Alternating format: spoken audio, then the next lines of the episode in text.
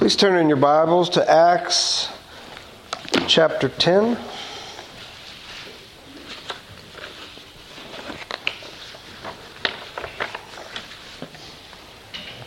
Acts ten, if you remember, if you recall, last time we read about Saul.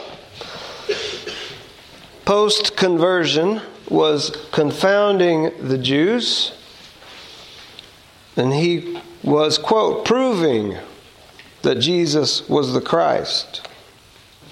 And they plotted to kill him. We saw, we talked about that. Seeing that they cannot defeat this message, they resort to violence. And God providentially revealed that plan to Saul. And Saul's disciples helped him to escape, if you remember. And because we discussed this, Paul has a lot more to do. Now is not the time for him to be killed.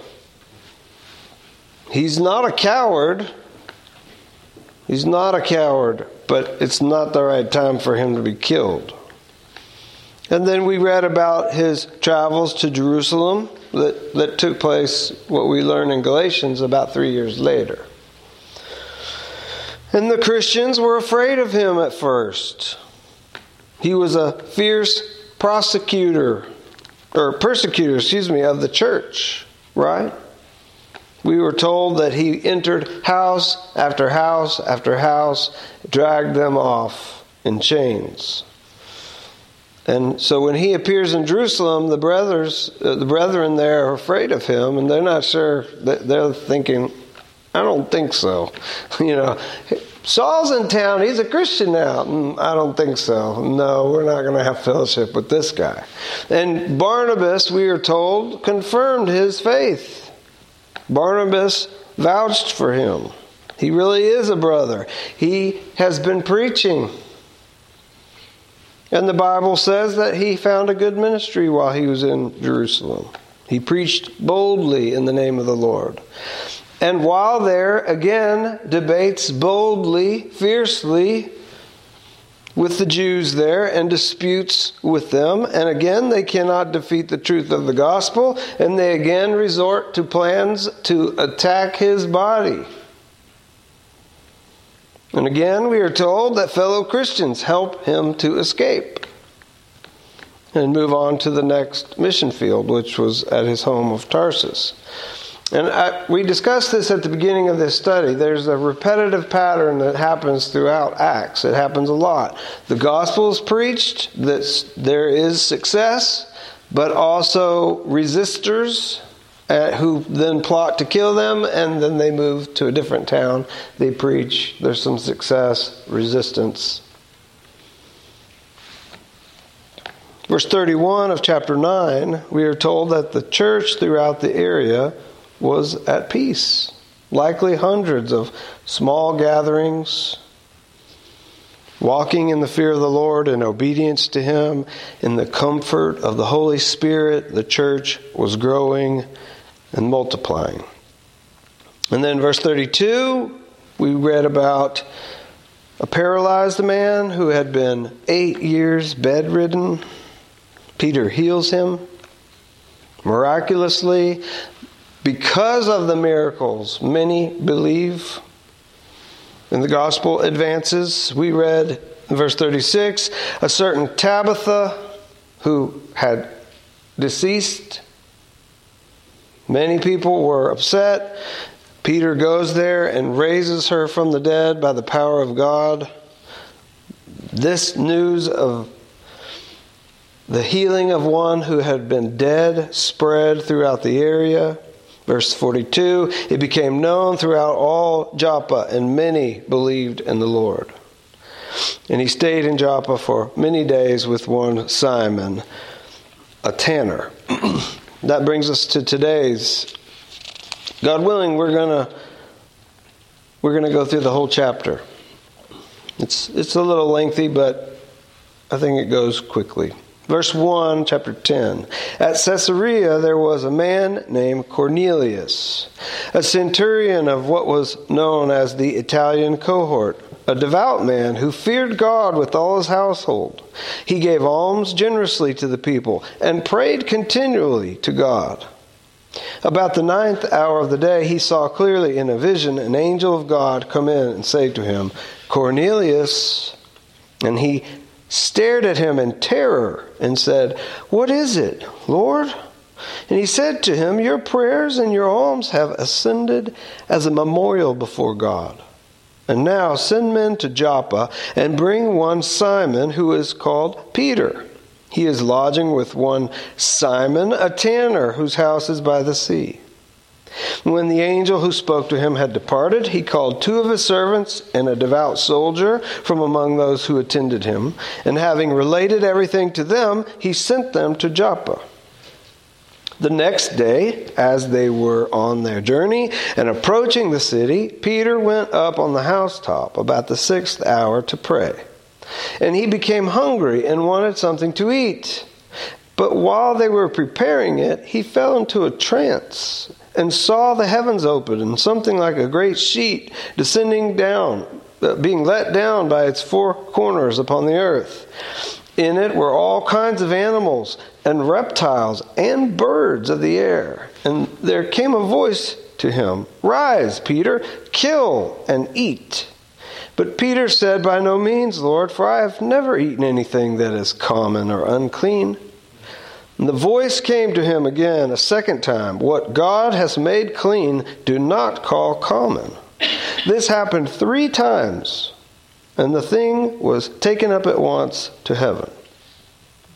Now while Peter was inwardly perplexed as to what the vision that he had seen might mean, behold, the men who were sent by Cornelius, having made inquiry for Simon's house, stood at the gate and called out to ask whether Simon, who was called Peter, was lodging there. And while Peter was pondering the vision, the Spirit said to him, Behold, three men are looking for you. Rise and go down and accompany them without hesitation, for I have sent them. And Peter went down to the men and said, I am the one you're looking for. What is the reason of your coming? And they said, Cornelius, a centurion, an upright and God-fearing man, who was well spoken of by the whole Jewish nation, was directed by a holy angel to send for you, to come to his house and to hear what you have to say. So he invited them in to be his guests. This is Peter invited them in. The next day he rose and went away with them, and some of the brothers from Joppa accompanied him. And on the following day they entered Caesarea. Cornelius was expecting them and had called together his relatives and close friends. When Peter entered, Cornelius met him and fell down at his feet and worshipped him. But Peter lifted him up, saying, Stand up, I too am a man. And as he talked with him, he went in and found many persons gathered. And he said to them, You yourselves know how unlawful it is for a Jew to associate with or to visit anyone of another nation. But God has shown me that I should not call any person common or unclean. So when I was sent for, I came without objection. I asked then, why you sent for me? Verse thirty, Cornelius said, Four days ago, about this hour, I was praying in my house at the ninth hour. And behold, a man stood before me in bright clothing and said, Cornelius, your prayers have been heard and your alms have been remembered before God. Send therefore to Joppa and ask for Simon, who is called Peter. He is lodging in the house of Simon, a tanner by the sea. So I sent for you at once, and you have been kind enough to come. Now, therefore, we are all here in the presence of God to hear all that you have been commanded by the Lord. So Peter opened his mouth and said, Truly, I understand that God shows no partiality, but in every nation, anyone who fears him and does what is right is acceptable to him. As for the word that he sent to Israel, preaching good news of peace through Jesus Christ, he is Lord of all. You yourselves know what happened throughout all Judea, beginning from Galilee, after the baptism that John proclaimed, how God anointed Jesus of Nazareth with the Holy Spirit and with power, He went about doing good and healing all who were oppressed by the devil, for God was with him. And we are witnesses of all he did, both in the country of the Jews and in Jerusalem. They put him to death by hanging him on a tree, but God raised him on the third day and made him to appear, not to all the people, but to us who had been chosen by God as witnesses, who ate and drank with him after he rose from the dead.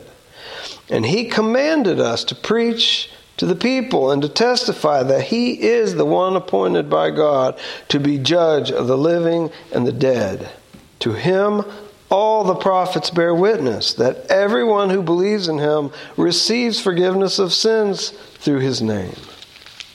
While Peter was still saying these things, the Holy Spirit fell upon all who heard the word.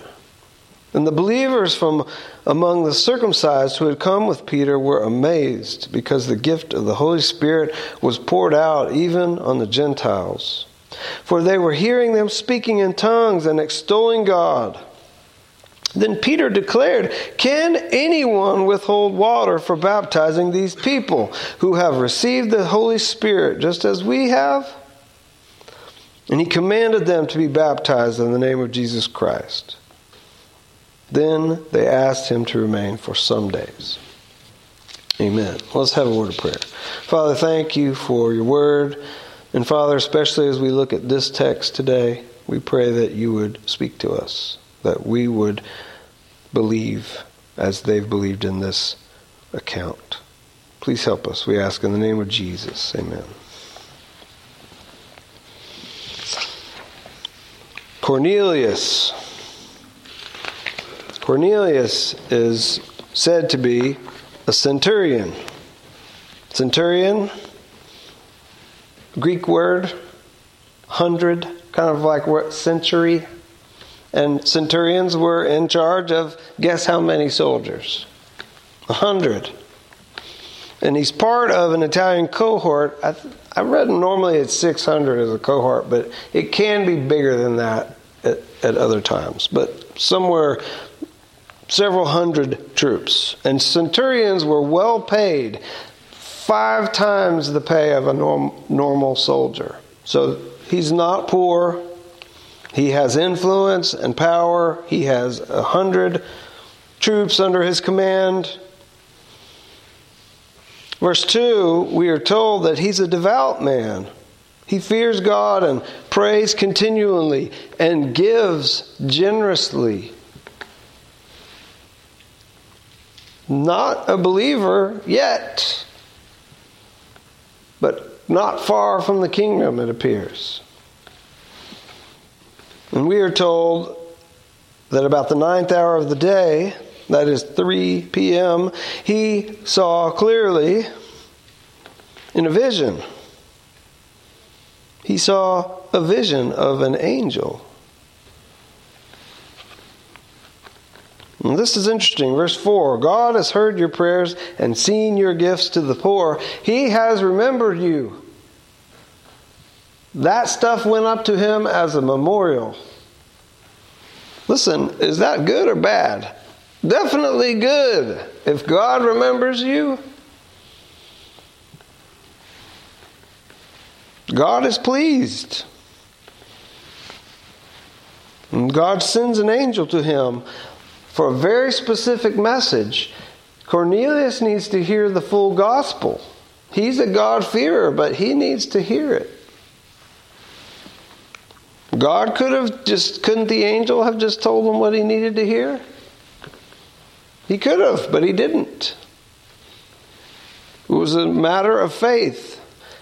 There's a certain guy, go send some some servants to go bring him here. And that's what we're told. Verse five, send men to Joppa and bring one Simon who's called Peter. So if you remember from chapter um, nine... Peter had gone to Joppa, and that's where, because they had called him to Joppa. If you remember, that Tabitha was, she had died, and they wanted him to come there, and so he went there. And so he's been in Joppa. And this Caesarea is about thirty miles north of that. If you follow the coast, thirty miles north. So Cornelius is told there's a guy who's about thirty miles south of here that needs to come here. Go bring him. Go tell him. He's lodging with one Simon, a tanner, whose house is by the sea. You'll be able to find them. Ask the people where Simon the tanner is, and they'll tell you, and Peter will be there. Um, so, verse seven, when the angel who spoke to him had departed, he called two of his servants and a devout soldier from one of those who attended him. This soldier, likely a God-fearer too, I think.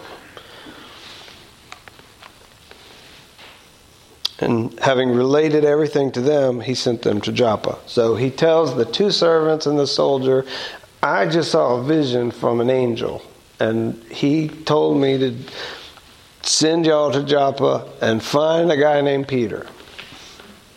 Okay, verse eight, uh, verse nine, the next day, so the ne- it's thirty miles away. They have to travel there. The next day, they're getting close, these three who set out from Caesarea.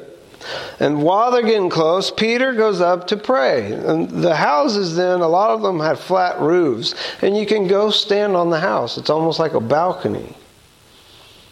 You can get away from the bustle sometimes. He's up there praying, and, you know, I mean, this is this is the narrative of exactly what's happening, right? It does it, like, he's hungry at the time. It's not coincidence. He goes up to pray, and he's up there, and he's thinking, man, I'm hungry. And apparently, he asked for food to be prepared. Right, verse ten, and he became hungry, wanted something to eat, but while they were preparing it, he fell into a trance. So he's asked somebody, can y'all, it's, isn't it lunchtime, isn't it dinner? I'm hungry. And so they're making it, he has not eating it yet, and then he falls into a trance. It's not because he was super hungry. Sometimes you might think you're in a trance when you're super hungry. But not that. The God was speaking to him. He saw the heavens open and something like a great sheet descending. And guess what was on it? A bunch of food. While he's hungry. And God tells him, Peter, verse thirteen, rise, Peter, kill, eat it. You're hungry. This is a trance that he's in, right?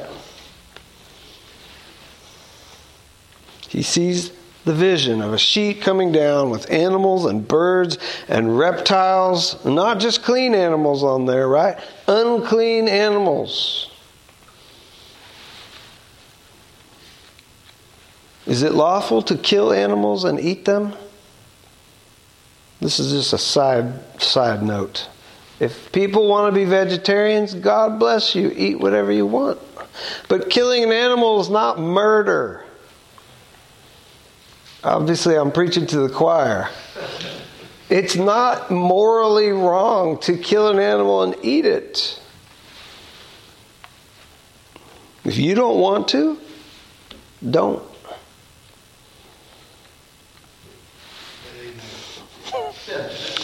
As Edward said once, if God doesn't want us to eat the animals, why do they taste like meat?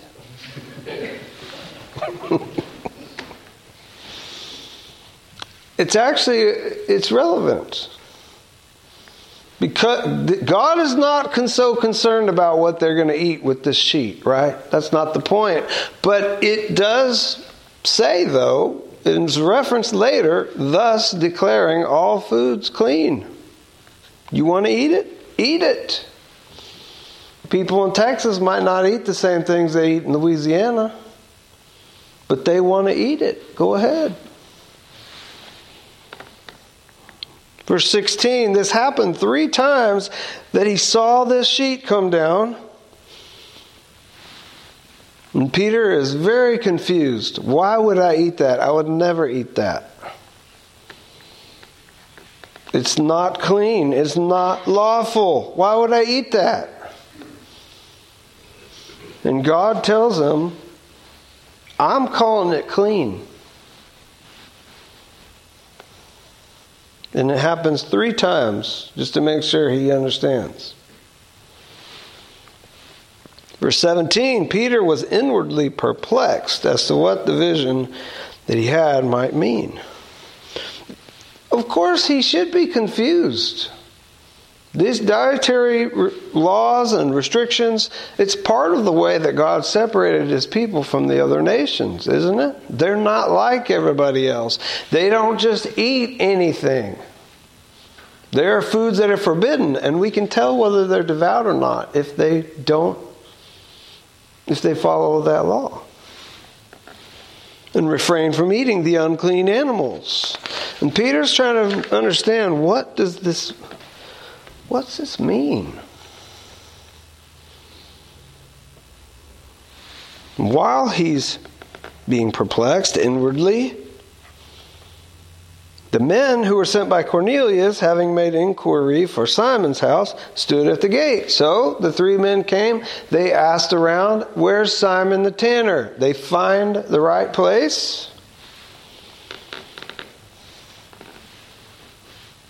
And what Peter is going to discover here is that the point of this sheet is that people are no longer separated. All people, whosoever, that have faith in Jesus, they're saved. Don't call them unclean if God calls them clean. Verse um, eighteen, they called out whether Simon, who was called Peter, was lodging there. And while Peter was pondering the vision, the Spirit said to him, so Peter doesn't actually know they're calling out for him yet. He's still perplexed. He's pondering the vision, and the Spirit says, behold, three men are looking for you. Rise and go down and accompany them without hesitation. I have sent them. So without this second message from God, Peter may have hesitated to go with these guys, right? They're, these are part, one of them is part of the Italian cohort. What, he didn't know what the reason is. Why should I go with y'all? What's going to happen to me? But the, the Spirit tells him that it's okay. I've sent them. Rise, go down, accompany them without hesitation. twenty-one, Peter went down to the men and said, I am the one you're looking for. What is the reason for your coming? And they tell him the same thing that Cornelius had told them, that Cornelius, a centurion, upright, God-fearing man, who is well spoken of by the whole Jewish nation, was directed by an angel to send for you to come to his house and hear what you have to say. So this is confirmation.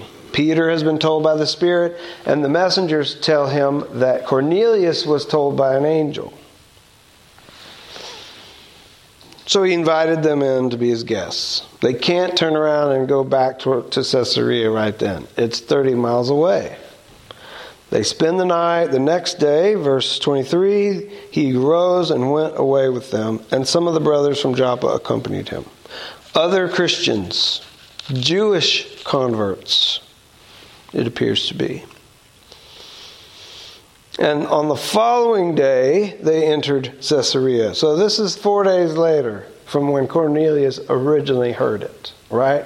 The second day, they strike off for Joppa. The third day, they go back to Caesarea. This is now day four.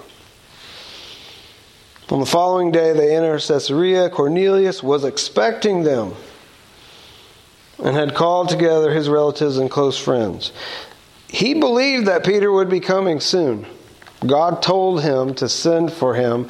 He's making plans, and they're waiting. Peter's going to be here any time now. He has his friends and family. Verse twenty-five, when Peter entered, Cornelius met him and fell down at his feet and worshipped him. So, you know, Peter, uh, uh, Cornelius is a God-fearing man, but he doesn't quite understand everything, right? Why is he bowing down to Peter? No doubt Peter's reputation precedes him, right?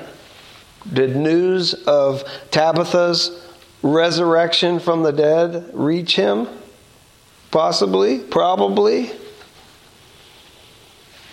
He he obviously wants to honor Peter, but bowing down and worshiping him is too much. twenty-six, Peter lifts him up, saying, "Stand up, I too am a man. Don't do that." twenty-seven, as he talked with him, he went in and found many persons gathering. So this is a large group of people. Gentiles, seems to be, all of them. His friends, close relatives. twenty-eight, and he said to them, "You yourselves know how unlawful it is for a Jew to associate with or to visit anyone of another nation. God has shown me that I should not call any person common or unclean. So when I was sent for, I came without objection. I asked then why you sent for me." So Peter's saying, normally I wouldn't come into this house. It wouldn't be right for me to come in. And I don't think this is by God's law. This is by additional traditions that the Jews had just separated themselves completely. Not not to be holy, to to look holy, to appear holy. Jesus ate with tax collectors and sinners. It wasn't forbidden by the law. If it was, then Jesus broke the law, which he, we know he did not. So Peter's saying, normally I would never eat with you. But God showed me, well, not eat, but I wouldn't come into your house and associate with you. God showed me I shouldn't call you common or unclean. If he's doing something, if he makes you clean, then you're clean. So when I was sent for, I came. Now, why do you want me here? Because actually Cornelius didn't know exactly what Peter was going to come there and say either. Right? Cornelius says, "Four days ago at this hour I was praying in my house. At the ninth hour, behold, a man stood before me in bright clothing and said, 'Cornelius, your prayer has been heard. Your alms have been remembered before God. Send therefore to Joppa and ask for Simon, who's called Peter.'"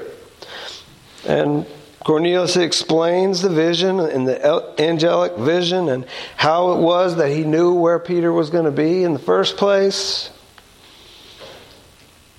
Verse thirty-three, "I sent for you at once, and you've been kind enough to come. Now, therefore, we are all here in the presence of God to hear all you've been commanded by the Lord." So, this has all been set up so that Peter can come there and preach the gospel to this crowd that's gathered. In verse thirty-four, he tells them the good news. Uh, "Truly, I understand God shows no partiality, but in every nation, anyone who fears him and does what is right is acceptable." That is the gospel. It's open to all kinds of people, right? It's not going to be given to all people without exception, but it's open to all kinds of people. Jews and Gentiles and men and women and poor and rich, slave and free. Nothing about that would hinder them from being saved. What would hinder them is unbelief.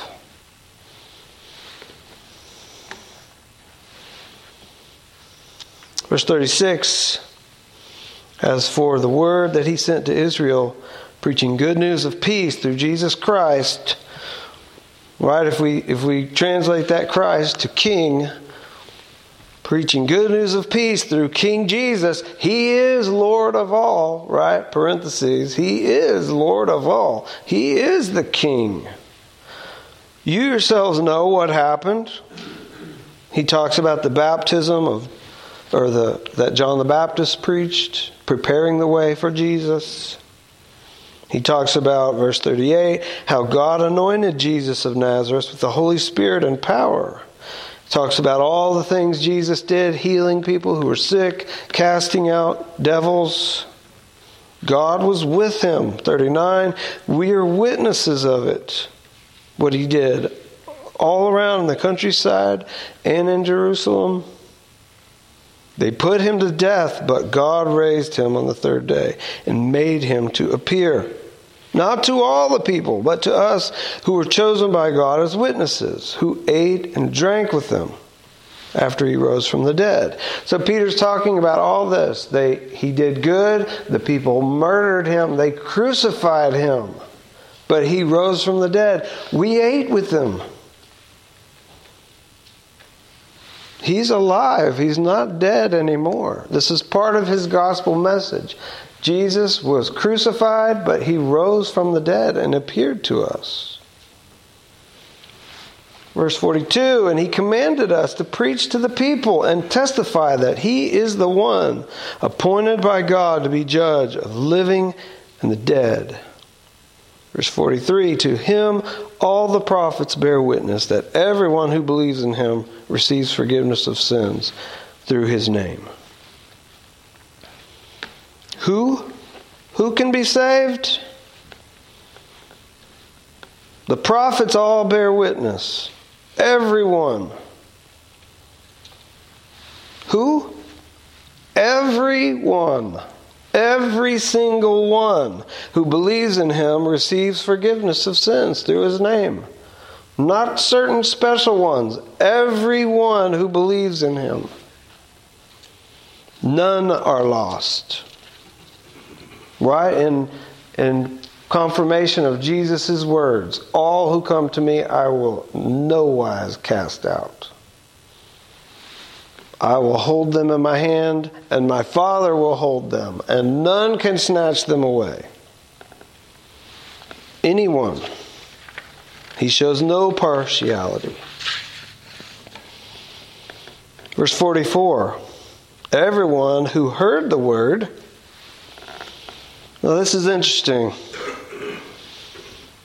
If you read this like a good Calvinist, you say, all the ones who heard the word. Not merely with their ears, but with understanding. I'm not sure that's what the text is getting at. But they definitely did hear the word with understanding. Everyone who heard the word in that house was saved. The, the, if you read through the Acts of the Apostles, there is a certain order of th- the way things go, right? People hear the word, they believe, they repent, and they're baptized. And if you start to rearrange the order of that, it's not right. It's not right. Everyone who heard the word was saved. Verse forty-five, and the believe, uh, excuse me, forty-four, the Holy Spirit fell on all who heard the word. We know they were saved because they received the Spirit. God doesn't send forth his Spirit willy-nilly. He sends it out to accomplish a specific purpose. And the, the purpose here is to quicken them. To cause them to be born again. The Spirit fell on all who heard, and the believers from among the circumcised who had come with Peter were amazed, because the gift of the Holy Spirit was poured out even on the Gentiles. We are seeing the gospel spread out, right? First to the Jews, then the Samaritans. Now it's going to the Gentiles. How do we know they received the Spirit? Verse forty-six, they were hearing them speaking in tongues and extolling God.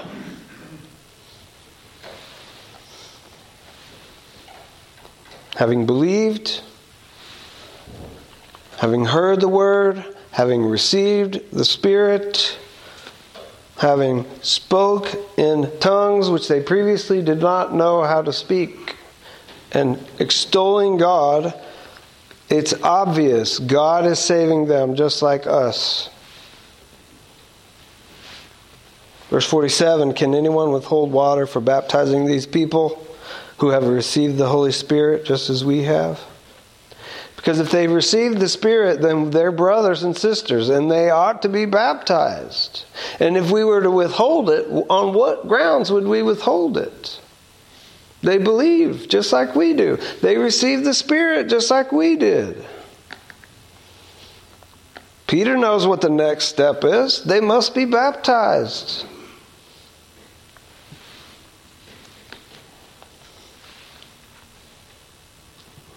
Make a point in time. Now we're believers. Here's the baptism. Here's the confirmation. Here's the public testimony. And he commanded them to be baptized in the name of Jesus Christ. Then they asked him to remain for some days. This account, I think, is very important, obviously, to the ministry of the church. And it's repeated several times, you'll see as we go through Acts, in a way that might seem like it's too repetitive. Why are we going over the details of this again and again? But it happened to make sure that it's very clear. God is saving them. This whole event happened because of divine appointment, divine directives, right? Cornelius, send some people to go get Peter. Peter, some people are coming to get you. Go with them. The whole thing doesn't even happen except because God is orchestrating events so that it will happen. He's saving all who believe. Samaritans, Ethiopians, Italians. If you receive the Spirit, you're full members of the church. You have received God's mark. You know, the Old Testament, the sign of the covenant is circumcision.